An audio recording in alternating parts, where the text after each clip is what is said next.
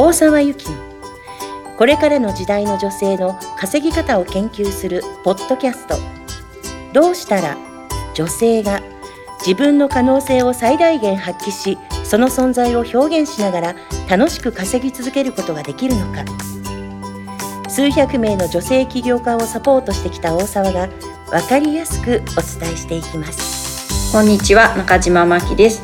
こんにちは大沢由紀です。今日はご質問をいただいたのでそれについてお答えいただこうと思います。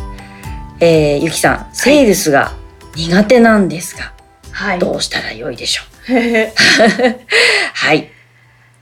ありますよね。ありますね。あります。うーん。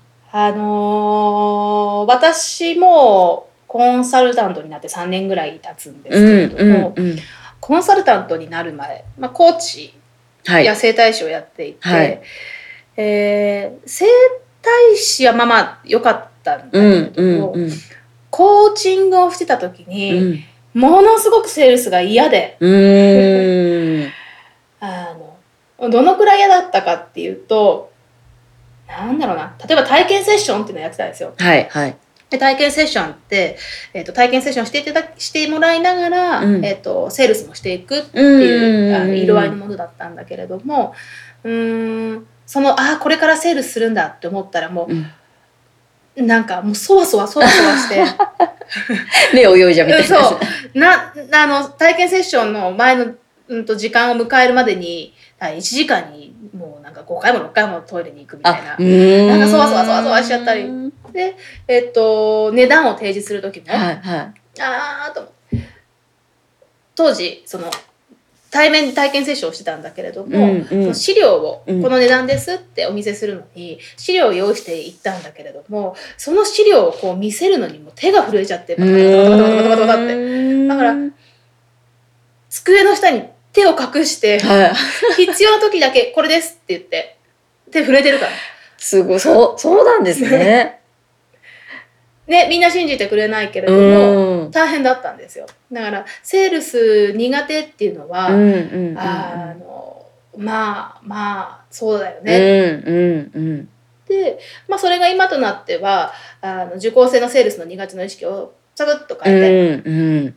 で、制約率の高いセールスをお伝えしてるわけなんだけれども、うんうん。じゃあ、どういうことがあったから、はい。私がセールス得意になっちゃって、うん。でしかも教えられるようになっちゃったから、うん。でその得意になっちゃったっていうところを今日はあのお伝えできたらいいかななんて。ぜひ。はい。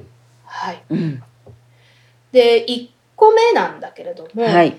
うんとこれ大きかったんですよ。うん。私の中で。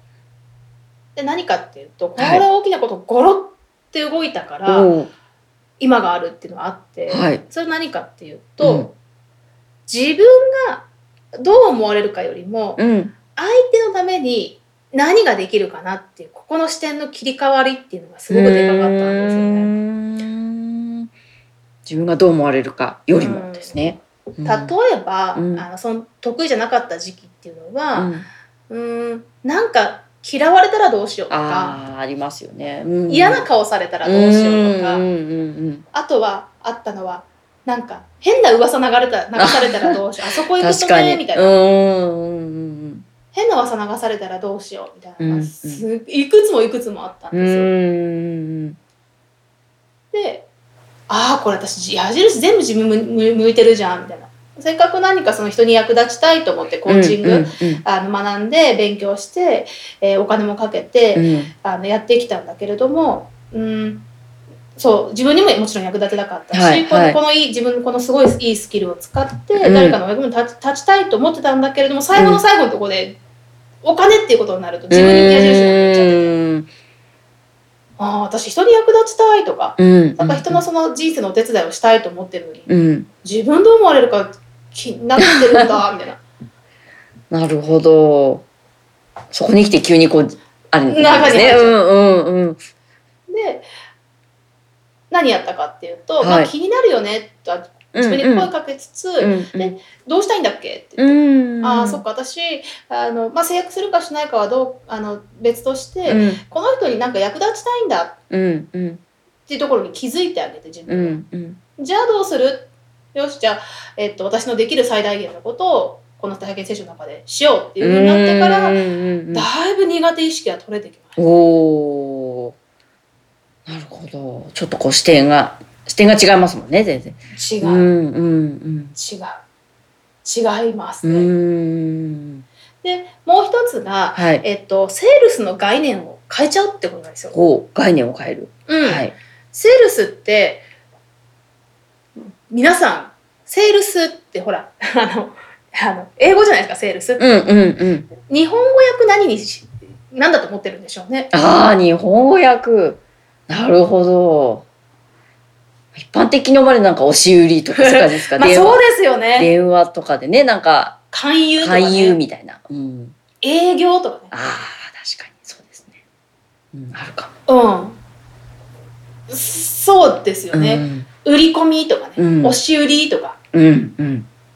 説明とかもあるかもしれない。ああ確かそれが良くないんでしょうね。にうーん。あ、私がこれからやろうと思ってることは営業なんだとか、押し売りなんだとか、うん。勧誘なんだ、説明なんだって、そこがよろしくないと思うんです。うん。で、セールスって、えっ、と、うーん、究極何したいかっていうと、はい。目の前に来てくれた、うん。あーまあ、見込みのお客さんうん。がこういたとして、うん。えっと、その見込みのお客さんがうん変化していくサポート、うんうんあじゃなくて、ごめんなさい。その起業家で何か例えばコーチングのセッションとかコンサルティングのセッションとかっていろいろあると思うんですけれどもそれを買ってもらうっていうのはうん何かっていうと自分の売り上げが上がるっていうのはもちろんそうなんだけれども、うん。うんと結局はそのお客さんの変化じゃないですか。うーん。カウンセリングの心の変化とか、うんうん。癒しとか、うんうんうん。でお客さんの変化っていうのが自分のさあなたのサービス皆さんのサービスなわけですね。ってことは何かっていうとそのセールス、まあ、初回接種のの機会のセールスっていうのは、うん。お客さんが変化するための第一歩の機会なんだって、うーん。なるほど。変化するための第一歩の機会。うんうんうん。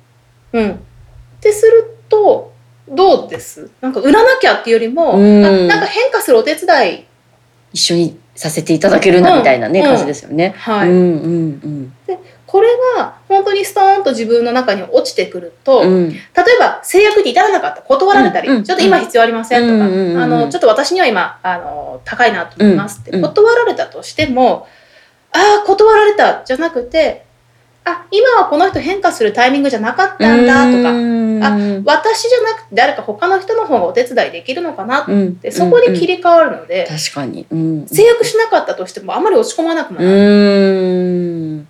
わけ。そうですよね。タイミングとかねありますもんね。あるある。うんうんうん。だからなんかそんな、えー、と2つだからあの、はい。整理すると、はい。自分がどう思われるかっていうよりも人にどう役立てるかっていうところ、さらにはそのセールスの売り込みだとかそういう概念をうん。変えてお客さんが変化する、その第一歩の機会だっていうふうに捉えられるようになるとだいぶここ取れていくんじゃないかななんて。なるほど。はい。